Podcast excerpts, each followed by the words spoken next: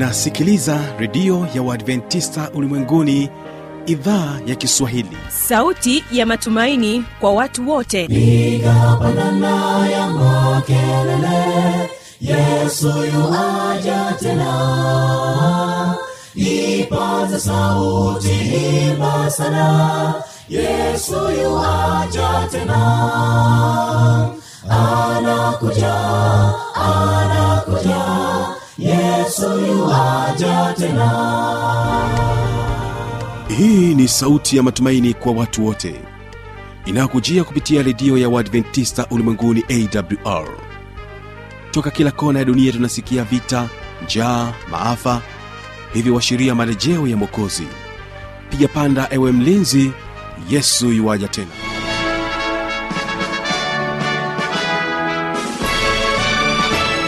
unaendelea kuitegea sikio idhaa ya kiswahili kikutangazia moja kwa moja kupitia masafa mafupi ya mita ben 25 kutokea mkoani morogoro. Endelea kuungana nami kupitia kisima fm masafa ya 89.7 kutoka kule nchini kenya awr tanzania. Tunakuwa sote katika vipindi hivi kwa siku ya leo na leo hii msikilizaji tutakuwa na vipindi viwili ambapo kipindi cha kwanza ni kipindi cha ijali afya yako na hapa tutabarikiwa na mada inayosema jeraha la nafsi ikiwa ni katika sehemu ya sita. Tutakuwa naye mary mseli pamoja naye joseph kabelela katika kipindi hiki na wote hawa ni wanafunzi wa chuo kikuu cha jordan katika masuala ya saikolojia.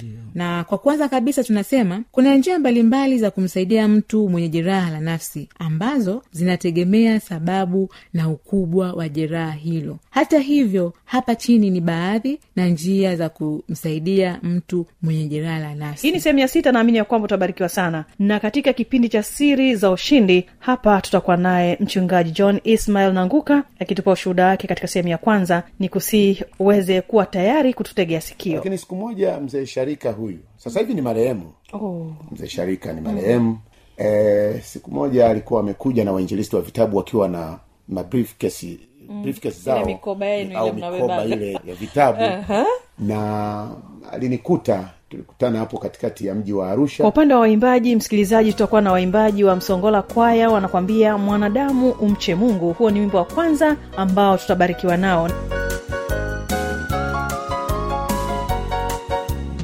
Mwanadamu umche mungu uzishike amri zake. Hii ndiyo jumla yote yamekwisha sikiwa uzishike amri zake. Hii ndiyo jumla yote yamekwisha sikiwa. Kwa maana bwana mungu ataleta hukumuli kila neno na kila tendo likiwa jema likiwa baya. Kwenye televisheni ya mbingu na katika wimbo wa pili tutaendelea kubaki nao msongola kwaya na wimbo unaosema yerusalemu jiji zuri. Yerusalemu jiji zuri. Aliloanda yesu mwokozi.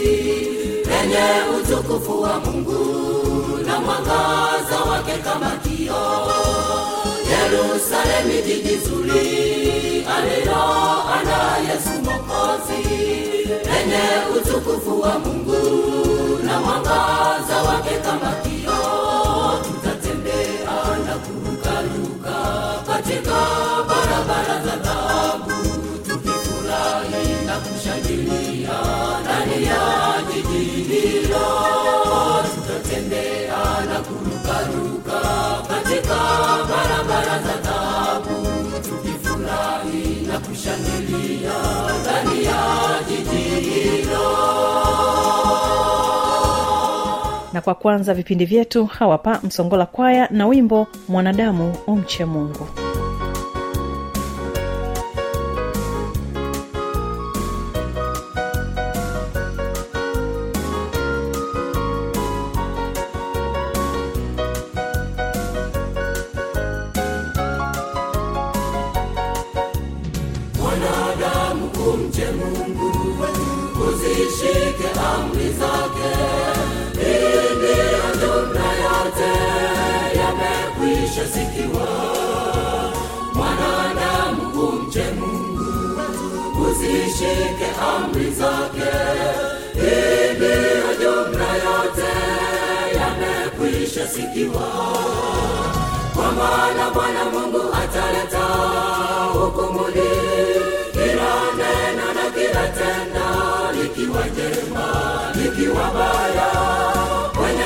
televisheni ya mbingu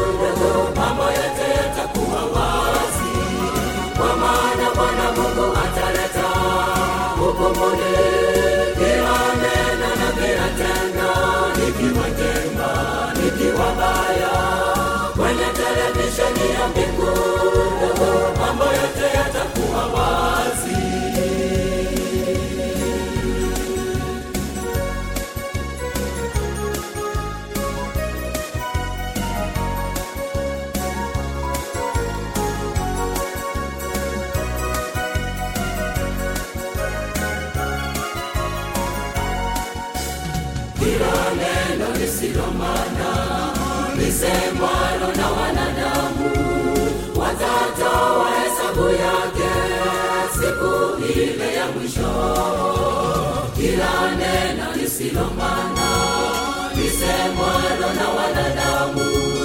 Watatoa hesabu yake siku ile ya mwisho.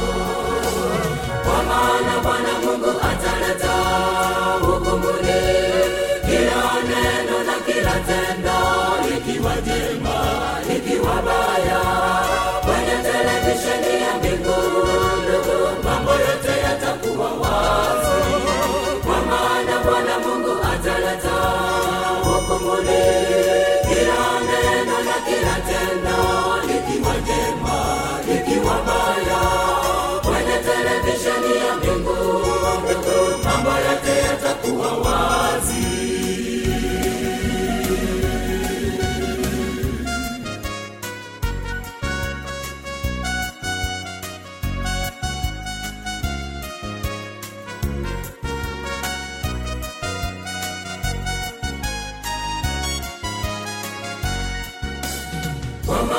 bwana mungu ataleta hukumuni kila neno na kila tendo likiwa jema likiwa baya.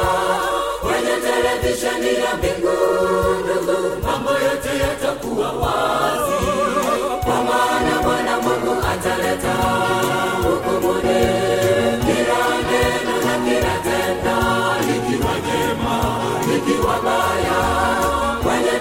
televisheni ya mbinguni, mambo yote yatakuwa wazi.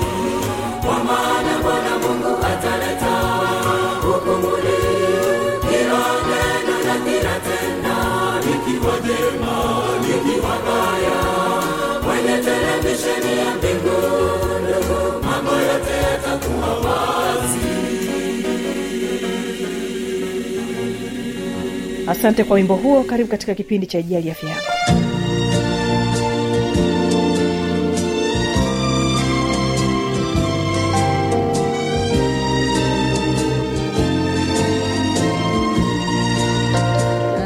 pia kwa kumalizia kuna kiashiria kingine ambacho tunasema huyu mtu huweza kumpelekea kupata matatizo ya kiafya. Ndiyo. inaweza kapelekea kupata magonjwa ya moyo Ndiyo. kuwa na uzito uliopitiliza kwa sababu kuna dalili nyingine tulisahau kwamba huyu mtu anaweza aka, aka, aka, akawa anakula sana pia. Ndio kwa hiyo sasa kama mtu akiwa nakula sana lazima atakuwa na uzito uliopitiliza. Magonjwa yatakuwa mengi sana kutokana na na vyakula anavyokula. Au pia anaweza asiwe anakula. Kwao pia anaweza akapata magonjwa kwa sababu huyu mtu hali. Apati vyakula. Na labda kwa kuongezea tu kwa faida ya msikilizaji dada meri kwamba mm. ikitokea mtu anakula sana mm. maanaake huyu mtu ataongezeka uzito. Ndio kabisa. Lakini pale ambapo atakuwa hapati chakula Atapungua chenye- uzito. atapungua uzito. Mm. lakini sio kupungua tu uzito. Mm. inaweza kapata magonjwa tena mengine. Labda kwa mfano mtu huyu alikuwa na vidonda vya tumbo. Au alikuwa na, na wadudu wale kwa hiyo hakuna chakula chakula lakini inabidi waanze, kushambulia utumbo. Lakini mm. pia sio wadudu. Inaweza ikawa pia nani kemikali zilizoko ndani ya tumbo kwa ajili ya kusaidia mmeng'enyo wa chakula. Pale ambapo chakula hakipo zile Kemikali kemikali zi- zi- inavyomwagika. zinavyomwagika tumboni. Mm. kwao inaenda inachoma ukuta ule wa tumbo, na kupelekea sasa huyu mtu kuingia kwenye tatizo, matatizo mengine kabisa ambayo kwamba hayakutarajiwa kuwa hivyo. Mm. yeah, kwao wakati mwingine mtu anaweza kapata pia kama tulivyosema magonjwa ya moyo kama mshtuko wa moyo. Ehe, mtu kapata mshtuko wa moyo au shambulio la moyo sijui vitu kama hivyo. Kwao mtu kutokana na mambo haya anaweza kapata matatizo mengi mengi. Asante kaka joseph. Lakini mpendo wa msikilizaji naweza ikawa uko hapo kuna mwingine anajiuliza sasa kwani kuna umuhimu gani kwa mimi au jamii kufahamu hii elimu ya jeraha ya nafsi. Ndiyo. sasa endana nafsi ili uweze ku, kuelewa kwamba kwa nini kuna umuhimu wa, wa kufahamu hii elimu ya jeraha ya nafsi. Ndiyo. na kwa kwanza kabisa tunasema kuna njia mbalimbali za kumsaidia mtu mwenye jeraha la nafsi ambazo zinategemea sababu na ukubwa wa jeraha hilo. Hata hivyo hapa chini ni baadhi na njia za kumsaidia mtu mwenye jeraha la nafsi. Kwao tunaona kwamba umuhimu kwanza kabisa wa, wa kufahamu hii elimu ya jeraha ya nafsi ni ili tuweze kufanyaje? Tuweze kumsaidia, Kumsaidia mtu ambaye ana ana ili jeraha la nafsi. Ndiyo. kwa sababu kama tumeshaelewa kwamba jeraha la nafsi ni nini tumeona dalili zake ambazo mtu ana, ana, anakuwa anazipitia. Ndio hapa sasa wewe wewe mwanajamii wewe ndugu rafiki jamaa utaku, utakuwa na uwezo wa, wa kumsaidia. Kwa hiyo umuhimu wa kufahamu hii elimu ni ili wewe kuweza kumsaidia huyu mtu. Unaweza usimsaidie wewe kama wewe ila ukamsaidia kumwelekezea wapi atapata msaada. Ndiyo. na kwa kwanza kabisa tunasema kwa jinsi ya kumsaidia embu mpe nafasi ya kuzungumza. Huyu mtu mwenye jeraha la nafsi anaweza kuhitaji au kupata nafasi ya kuzungumza na mtu mwingine kuhusu hisia na mawazo yake. Na hivyo kuwa mwepesi wa kusikiliza na kuonyesha kuwa unajali. Inaweza kuwa unamsaidia mtu huyo kujisikia vizuri. Ndiyo. ni kweli kabisa. Mtu anapokuwa anapitia changamoto pale anapokuwa anaongea ana, kuna kuna kiasi chake ambacho anakuwa anapona. Kuliko yule ambaye tayari ana, ana changamoto ambayo anapitia mm. anayo moyoni mwake yeye mwenyewe hataki ku, kumshirikisha mtu yeyote. Huyu anakuwa yuko tofauti na huyu ambaye anazungumza ana, ana, ana, anazungumza. kwa hiyo po inapotokea ukawa umepata nafasi ya kukutana na mtu wa aina hii emu mpe nafasi ya kuzungumza anapokuwa anazungumza msikilize umwonyeshe kumjali. Na kadi unavyozidi kuendelea kumsikiliza ana, anakuwa anaongea zaidi. Kwa hiyo utajua jinsi gani ya kumsaidia. Ndio lakini pia kupitia kuongea kwake kunamsaidia kupunguza maumivu. Ndio. E, lakini pia kwa nini ni muhimu pia kwa jamii kufahamu elimu hii? Mm. Unaweza ukasema kwamba hii inamsaidia huyu mtu kuweza kupata msaada wa kitaalamu. Kwamba wewe kama mwanajamii sasa mm. umsaidie huyu mtu ili aweze kupata huu msaada wa, wa Okay. kitaalamu. Maanake kupata msaada kutoka kwa wataalamu ambao ni wanasaikolojia Ndio. na washauri nasihi Mm. kwa sababu wewe mtu ambaye uko karibu na mtu huyu ambaye anapitia changamoto hii utaziona dalili zote za ugonjwa huu ambao anakuwa anapitia au changamoto hii anayopitia mtu huyu kwa hiyo kwa sababu utaona utaweza kumwongoza au utaweza kumpa ushauri mm. au kumpeleka kabisa kwamba unaweza kupata huduma hii au akapate huduma ambayo ni stahiki kwa ajili ya kumsaidia. ustawi wa afya yake Mm. ndio lakini sio hilo tu nasema kuwa na huruma. Onyesha huruma na uelewe unaweza kusaidia watu kujiona vizuri na kupunguza hisia za kutengwa na kushindwa ndio lakini pia mm. mm, mwanajamii anapaswa kuwa rafiki au ndugu au kama ni jamaa anapaswa kuwa rafiki kwa mtu huyo Mm. hii inaweza kuhakikisha kwamba kwamba mtu huyo anajua kuwa kwamba kuna rafiki mm. hii inaweza kumsaidia kujisikia vizuri eh, na kufurahi kwamba anaona kabisa kuna mtu yuko jirani yangu hapa kumbe Mm. ndio lakini sio hilo tu tunasema kutoa msaada wa, wa, wa kimsingi kutoa msaada wa kimsingi na vile kumsaidia kusafisha nyumba kuleta chakula au kusafiri inaweza pia kumsaidia kujisikia vizuri. Ndiyo. lakini pia sio lazima kumsaidia iwe umetoa kitu. Hata ile kumpa mawazo kwamba fanya hiki hiki na hiki. Uta, labda ut- ut- utakuwa vizuri. Au vile amekuja amekuelezea toa msaada kumwelekezea pale ambapo anaitakiwa awepo kupata msaada.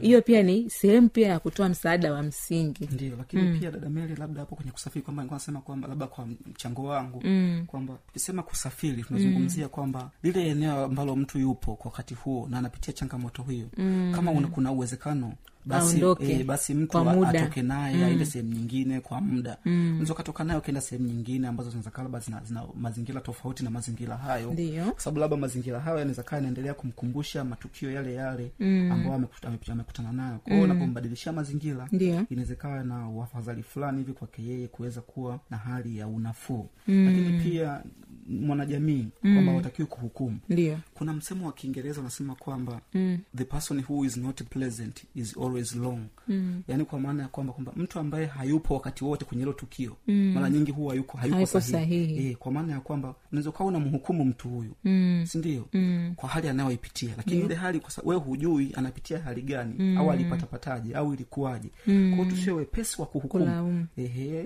wa kulaumu au kuwahukumu watu kwamba tusiwahukumu watu kwa sababu hatujui hatujua wanachopitia ni kipi. Mm. au kwa nini wameamua kufanya hivyo au tukio hilo nalo?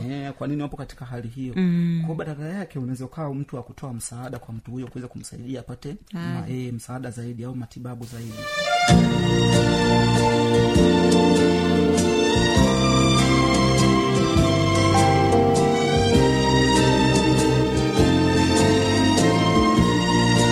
naamini ya kwamba mpendo msikilizaji umebarikiwa na kipindi hiki. Hususan mada ilikuwa inasema jeraha la nafsi. Kumbuka katika kipindi cha pili ni siri za ushindi na huyu hapa mchungaji john ismail nanguka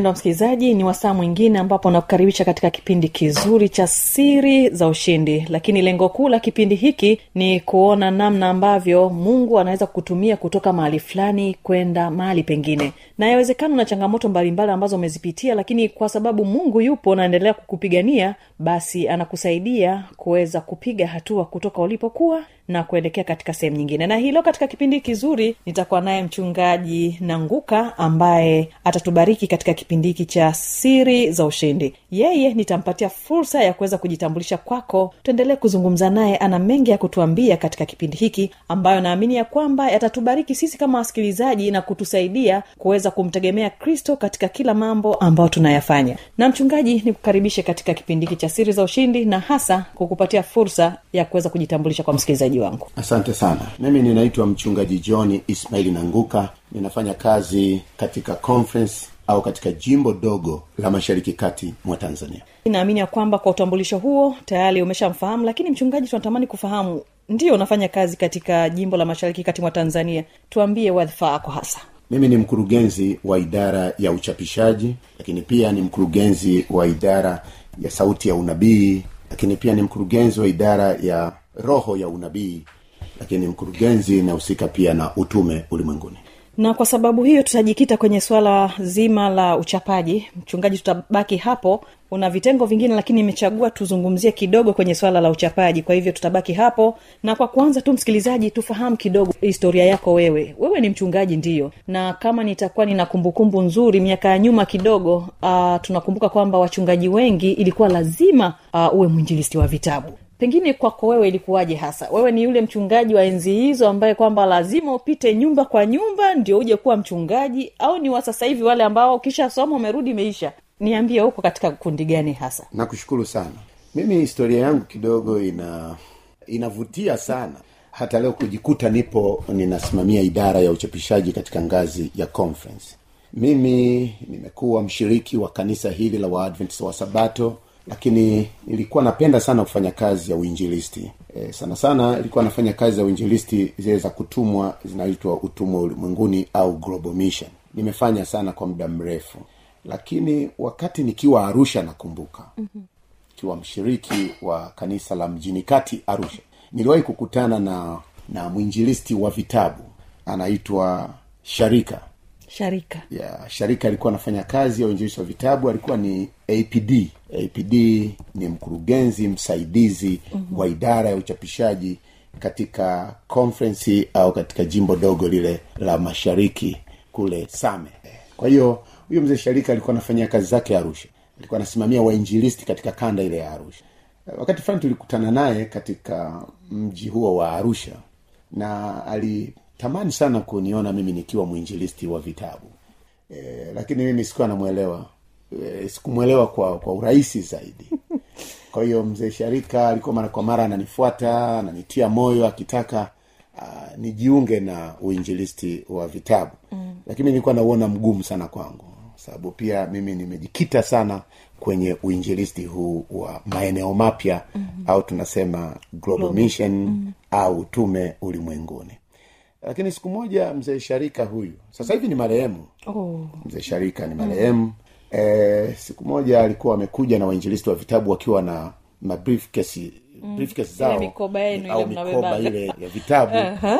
na alinikuta tulikutana hapo katikati ya mji wa arusha na mzee sharika akanitia moyo tena ili niweze akaniganda ile kuniganda ile kwamba mm. mimi naweza eh. akaning'ang'ania kwamba naweza kubeba mkoba na nikatembea nao lakini bado kwangu ilikuwa ni ngumu Haingii lakini sasa kwa sababu alishakuwa ameniganda nakumbuka hiki kisa niliwahi kukitoa wakati fulani nikaona basi niachane naye kwa mfumo huu kwamba nimkubalie kubeba briefcase yake naye mzee alikuwa anatembea na briefcase mm-hmm. mzee sharika nikubali kuichukua briefcase yake na tukaungana na wale wainjilisti na moja kwa moja nikawaongoza kwenda kwenye jengo moja linaitwa Palson Hotel Parson. yeah, Arusha Hotel, Arusha hiyo mm-hmm. Hotel kulikuwa na rafiki yangu anaitwa uh, Amos Bupunga mm. Amos Bupunga alikuwa ana anasimamia kampuni ya Tanzania Tours e, na mi nilikuwa mpambe wake wakati fulani. Kwao niliona kwamba nikiwachukua eh, hii timu ya wainjilisti wa vitabu na kwenda nao Palson hoteli na pale kuna rafiki yangu ana kampuni hiyo ya ya tours kupokea wageni na kuwapeleka katika maeneo ya vivutio kule ngorongoro eh, mlima kilimanjaro. Kwao nikaona ninaweza nikafika pale na nikauza vitabu. Mm-hmm. kwa hiyo tukaenda na hii timu ya wainjilisti wa vitabu na kwa kweli ilikuwa ni tukio la aina yake. Nilipokelewa vizuri na mi ndo nilikuwa mm, mwelezaji wa hivyo vitabu na kuuza hivyo vitabu. Na kwa kweli kwa siku hiyo wainjilisti wa vitabu wote tuliokuwa nao mm-hmm. waliuza vitabu vingi kwa jengo hilo na hatimaye waliondoka pale mikoba yao ikiwa haina kitu. Sasa hapo. hapo hotelini. Hapo ndipo tulianza na mzee sharika kuniona sasa kwamba sinaona mi nilikuwa nakwambia wewe mungu ana- ana- anahitaji kukutumia nikaambia ni kweli mzee lakini baada ya hapo nilimkimbia tena mzee sharika. Baadaye nikajikuta kwenda kusomea uchungaji na nilipomaliza basi nikapangwa mtaani kuwa mchungaji wa mtaa. Tuweke nukta hapo kwanza mchungaji. Huyu mzee sharika alikuwa anaona kitu kiko kwako lakini we hauoni. Unahisi kwa nini ulikuwa unamkimbia na wakati unaona kabisa una uwezo wa kufanya hivyo. Kwa nini?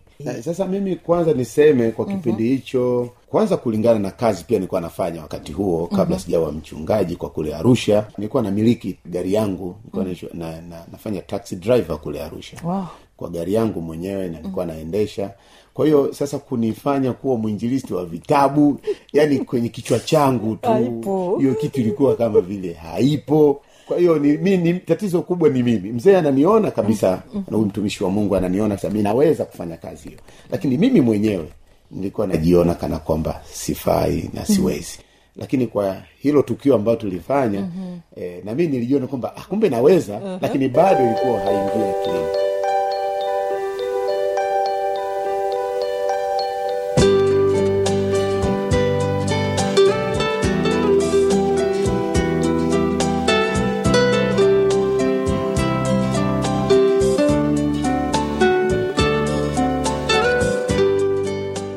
ikiwa ndio tamati ya kipindi hiki basi kama una maswali maoni au changamoto anwani hizi hapa za kuniandikia.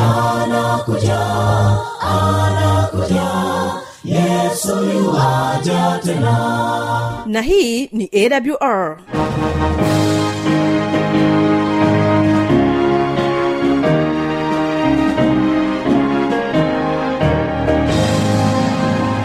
redio adventista ulimwenguni awr sanduku la posta 172 morogoro tanzania. Anwani ya barua pepe ni kiswahili at awr org. Namba ya mawasiliano simu ya kiganjani 653 570814 na pia unaweza kuwasiliana nasi na idhaa ya maasai kwa nambari 769 986355 ukiwa nje ya tanzania kumbuka kuanza na namba kiunganishi alama ya kujumlisha 255 unaweza kutoa maoni yako kwa njia ya facebook kwa jina la awr tanzania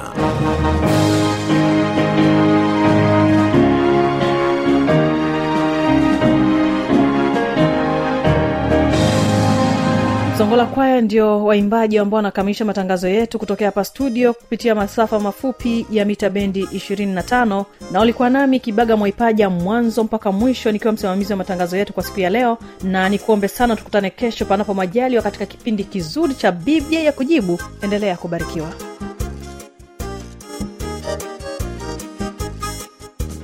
Yerusalemu jiji zuri alilo ana yesu mokozi lenye utukufu wa mungu na mwangaza wake kama kio yerusalemu jiji zuri alilo ana yesu mokozi lenye utukufu wa mungu na mwangaza wake kama kio tutatembea na kurukaruka katika barabara za tukifurahi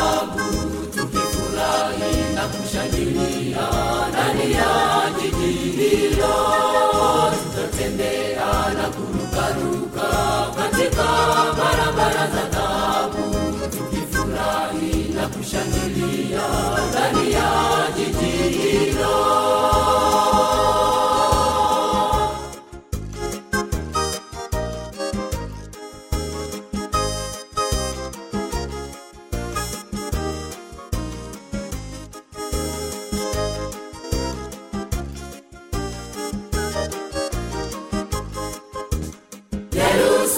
umepambwa kwa vito vya madini ya thamani ya kutisa mawi ya kiki zambarajani ya kutima yerusalemi umepambwa kwa vito vya madini ya thamani ya kutisa mawi ya kiki zambarajani ya kutima njano.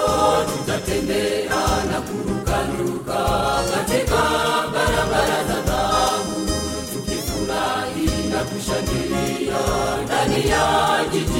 hilo tutatembea na kurukaruka